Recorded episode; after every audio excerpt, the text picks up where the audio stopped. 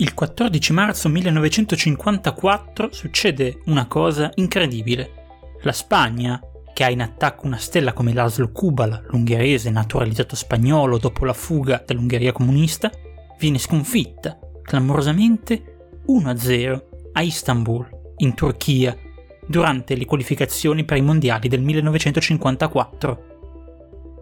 La Turchia, una piccola nazionale praticamente sconosciuta aveva perso all'andata 4-1.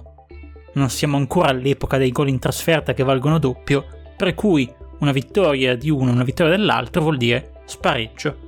Allo spareggio finirà invece 2-2 e quindi si andrà al sorteggio con il lancio della monetina e la fortuna arriderà incredibilmente ai turchi, che comunque in due partite su tre erano riusciti a tenere testa agli spagnoli, battendoli e poi andando a pareggiare contro un avversario molto più forte.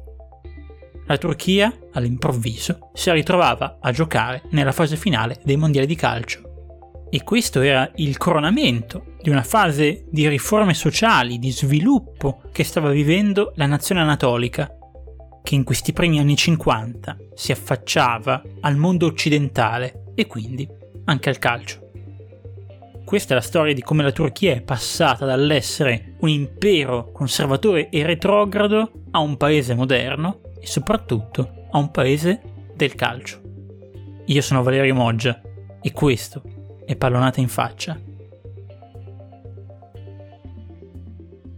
Il calcio arriva in Turchia nel 1875, quindi molto presto, poco dopo l'affermazione di questo sport nel Regno Unito. Paradossalmente però non arriva davvero in Turchia, ma arriva a Selanik, una città turca che si trova attualmente in Grecia e noi italiani la conosciamo come Salonicco. La portano lì i ragazzi, i rampolli dell'alta borghesia britannica, ovviamente. Da Selanik il calcio arriva anche nella penisola anatolica, la cosiddetta Turchia attuale, e arriva nella città di Izmir, che noi conosciamo anche come Smirne, che è un porto anatolico sull'Egeo, quindi è direttamente collegata con la Grecia. Sarà Izmir la prima capitale del calcio turco, seguendo quella regola per cui il calcio arriva spesso, anche se non sempre, nei porti.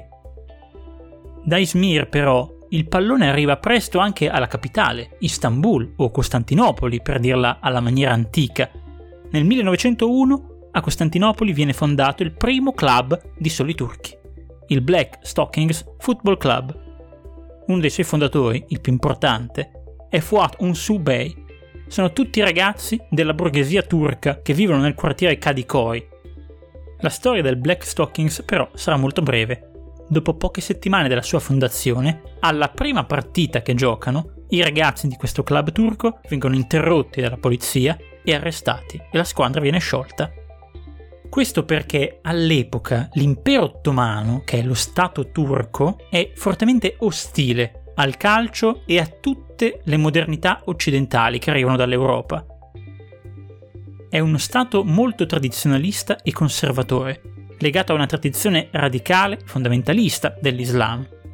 L'impero ottomano è tradizione e religione, e tutto ciò che arriva dalla borghesia occidentale europea è visto con molto sospetto un tentativo, in un certo senso, di intromissione straniera a livello culturale nella società turca. Proprio per questo, all'inizio il calcio viene severamente vietato ai turchi, ma non vietato in Turchia o nell'impero. Come abbiamo visto, si sviluppa in zone periferiche, come appunto Salonicco, in Grecia, ma viene permesso praticare il calcio in Turchia, nell'impero ottomano, agli stranieri, cioè ai britannici, ma a tutti gli altri immigrati, o membri delle altre comunità etniche dell'impero, vale a dire greci, armeni oppure ebrei. Nel 1904, infatti, quando nasce il primo torneo di calcio praticato a Istanbul, i turchi non possono partecipare. La legge glielo vieta e quindi giocano solamente gli stranieri. Tuttavia, i primi club di calcio turchi, fondati da turchi, nascono proprio in questa fase, all'inizio del Novecento. Sono ovviamente clandestini però. Il primo è nel 1903 il Besiktas, che viene fondato grazie a un'autorizzazione speciale delle autorità turche. Quindi esiste come squadra, ma non come club di calcio, bensì come club di ginnastica. Si espanderà dopo al calcio, inizialmente non in maniera ufficiale e poi appunto ufficialmente. Nel 1905, invece, un gruppo di studenti che appartengono all'alta borghesia turca e frequentano una scuola importante, prestigiosa, nell'ormai ex quartiere genovese di Istanbul, Galata, creano una loro squadra, a livello informale, come è ovvio, il Galatasaray.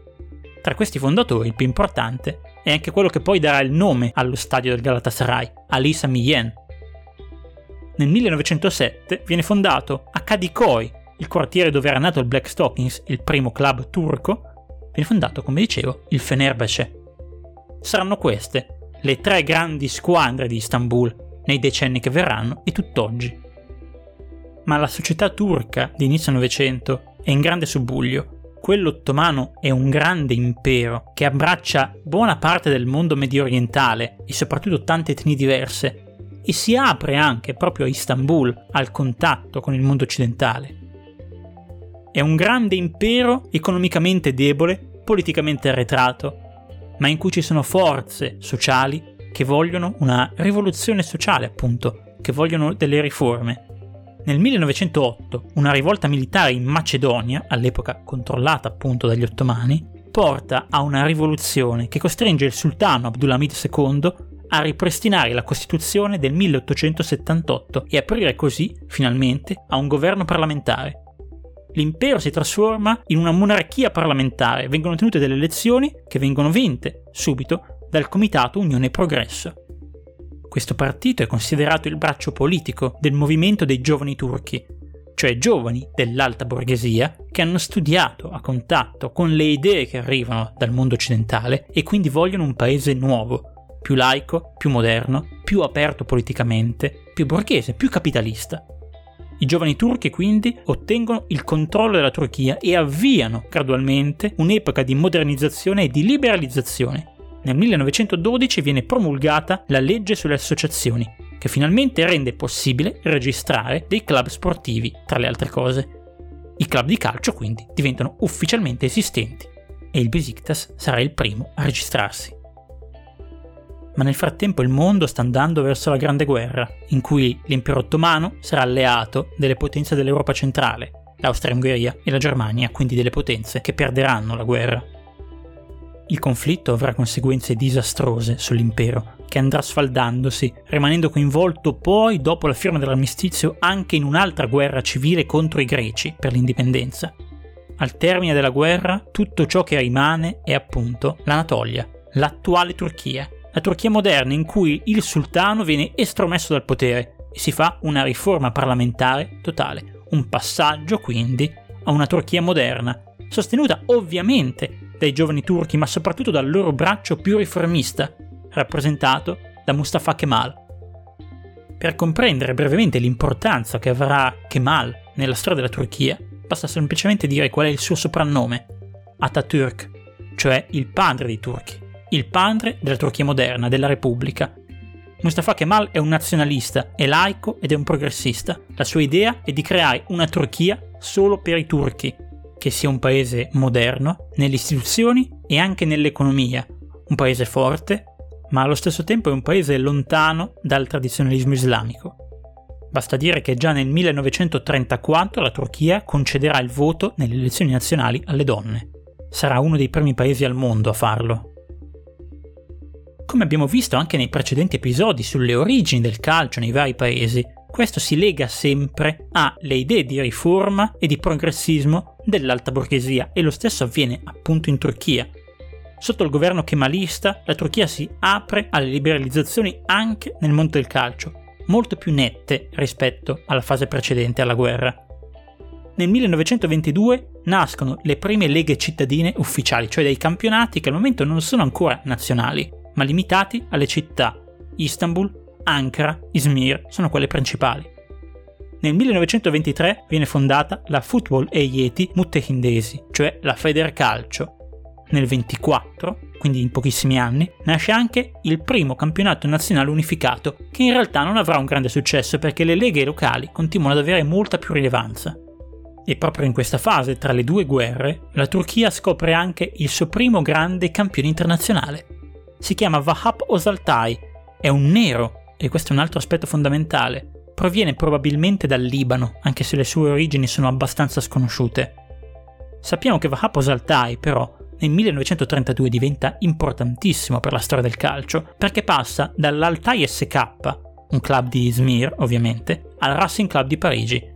Quindi va a giocare in Francia e firma un contratto professionistico. È il primo calciatore turco professionista nella storia. Scoppia nel frattempo, ovviamente, la seconda guerra mondiale, dalla quale la Turchia si tiene in realtà fuori. Entrerà nel conflitto solamente nell'aprile del 1945, in maniera simbolica, quindi al termine della guerra, alleandosi ovviamente con gli anglo-americani.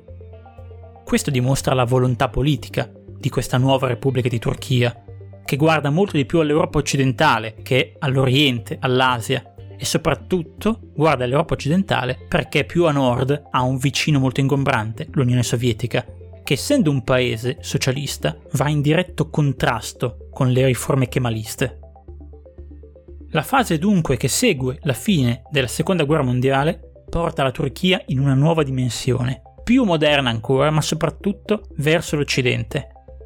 E lo dimostra anche l'apertura nel 1946 al multipartitismo, e questa progressiva europeizzazione si vede anche nel calcio. Ad esempio nel 1947 il Fenerbahce sceglie come nuovo allenatore Ignaz Molnar, un ungherese che è rimasto fuori dall'Ungheria dopo l'arrivo del comunismo e che era stato nel 1939 allenatore del Torino insieme a Erno Erbstein, colui che poi dopo la guerra creerà il Grande Torino, ma questa è ovviamente un'altra storia. Nel 1948 invece è il Besiktas a fare una delle scelte più importanti e significative per la storia della Turchia.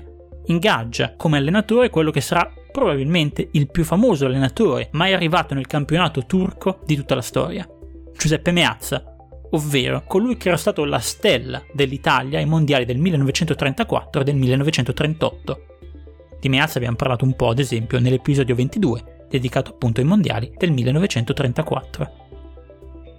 L'esperienza di Meazza al Besiktas sarà in realtà molto breve, ma decisiva per avvicinare la Turchia calcisticamente parlando all'Italia. Già nel 1948 la nazionale turca partecipa alle Olimpiadi di Londra.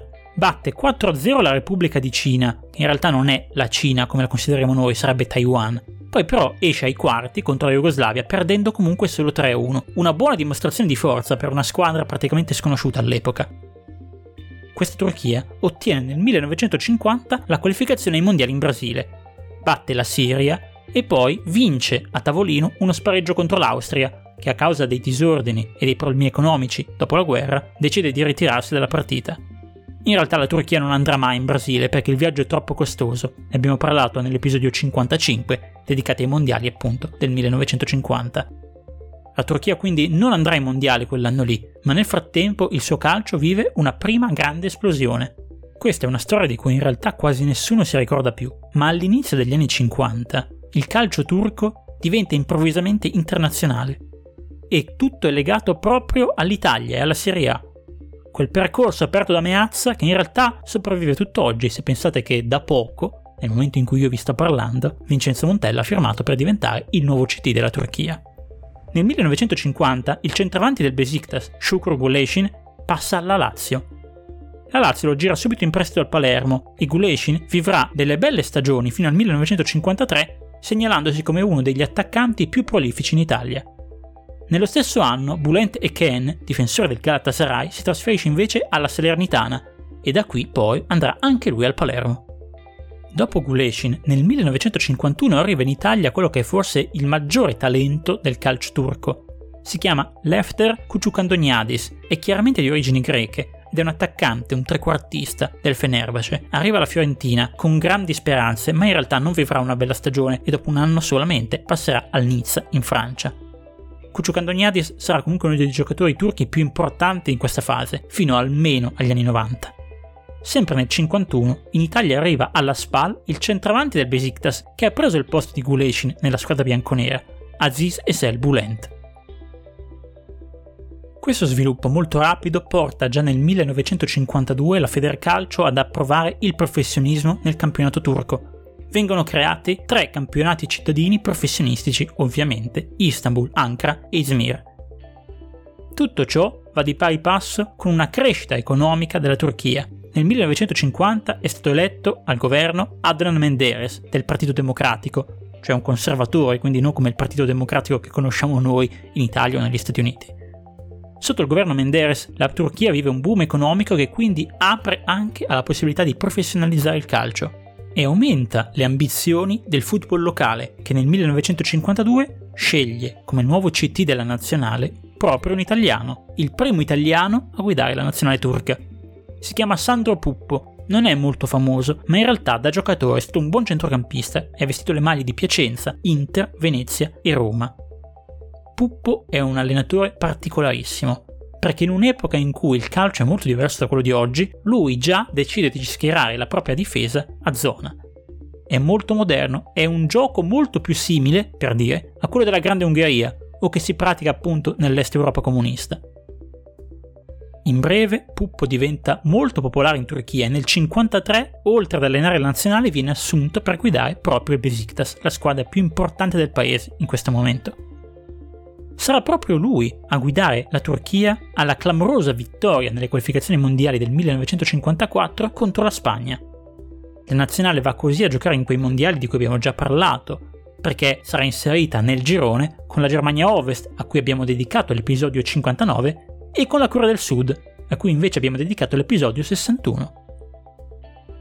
L'incrocio con la Corea del Sud è particolarmente importante perché in quegli anni negli anni precedenti il mondiale svizzero, la Turchia era entrata come attore importante sul palcoscenico internazionale partecipando al fianco degli Stati Uniti e della Corea del Sud alla guerra di Corea. Una decisione questa che permetterà al paese anatolico già nel 1952 di ottenere l'ingresso alla NATO, cioè al patto atlantico guidato dagli Stati Uniti. Ai mondiali svizzeri la nazionale turca farà una buona impressione.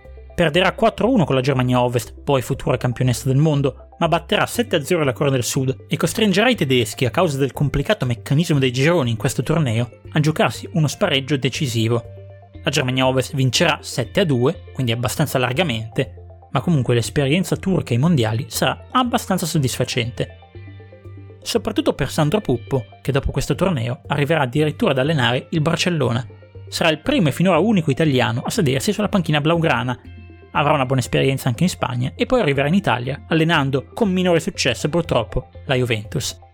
La storia di Puppo, uno dei più particolari allenatori italiani della storia, soprattutto in questi anni 50, merita di essere recuperata, anche se ci sono poche informazioni al riguardo. Io vi consiglio di andare nel testo del podcast a cercare le fonti, perché ho inserito un mio vecchio articolo su Pallonata in faccia, in cui si parla proprio di chi fu Sandro Puppo e di quale fu la sua carriera, anche al di fuori dell'esperienza in Turchia.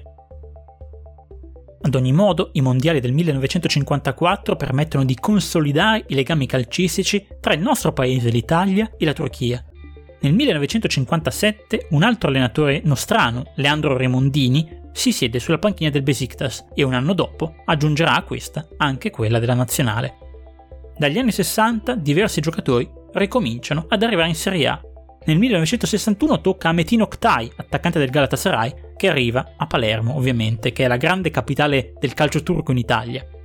Soprattutto il più importante sarà, di nuovo la Fiorentina, di nuovo dal Fenerbahce, l'ala Can Bartu, che arriva anche lui nel 1961. Giocherà poi anche con Venezia e Lazio e resterà in Italia fino al 1967. È stato forse il primo grande calciatore turco dopo Guleshin ad aver giocato nel nostro paese. Questo rapporto, che dicevamo, arriva fino ad oggi. Molti giocatori turchi vengono a giocare in Italia Cialanoglu ne è un esempio, ma anche tantissimi giocatori italiani o che hanno giocato nel campionato italiano poi vanno in quello turco e lo stesso vale per gli allenatori. Montella in nazionale è l'ultimo esempio, ma anche Farioli che ha allenato a lungo in Turchia, che anzi ha visto crescere la sua carriera da allenatore in Turchia oggi al Nizza. Tuttavia, i rapporti tra la Turchia e l'Occidente non riguardano solo l'Italia, ma anche la Germania Ovest e l'Austria. Due paesi usciti dalla guerra, devastati, ma che ora, grazie anche al supporto degli Stati Uniti e del piano Marshall, stanno iniziando a ricostruirsi. In Germania Ovest e in Austria c'è una forte richiesta di lavoratori per la ricostruzione post-bellica e questo fa sì che tantissimi immigrati da altre zone d'Europa arrivino in Germania e in misura minore anche in Austria per lavorare come operai. Succederà a tantissimi italiani, ma succederà appunto a tantissimi turchi, che infatti oggi hanno, proprio in Germania, la più grande comunità turca al di fuori della Turchia e questo va di pari passo anche con un'emigrazione di calciatori.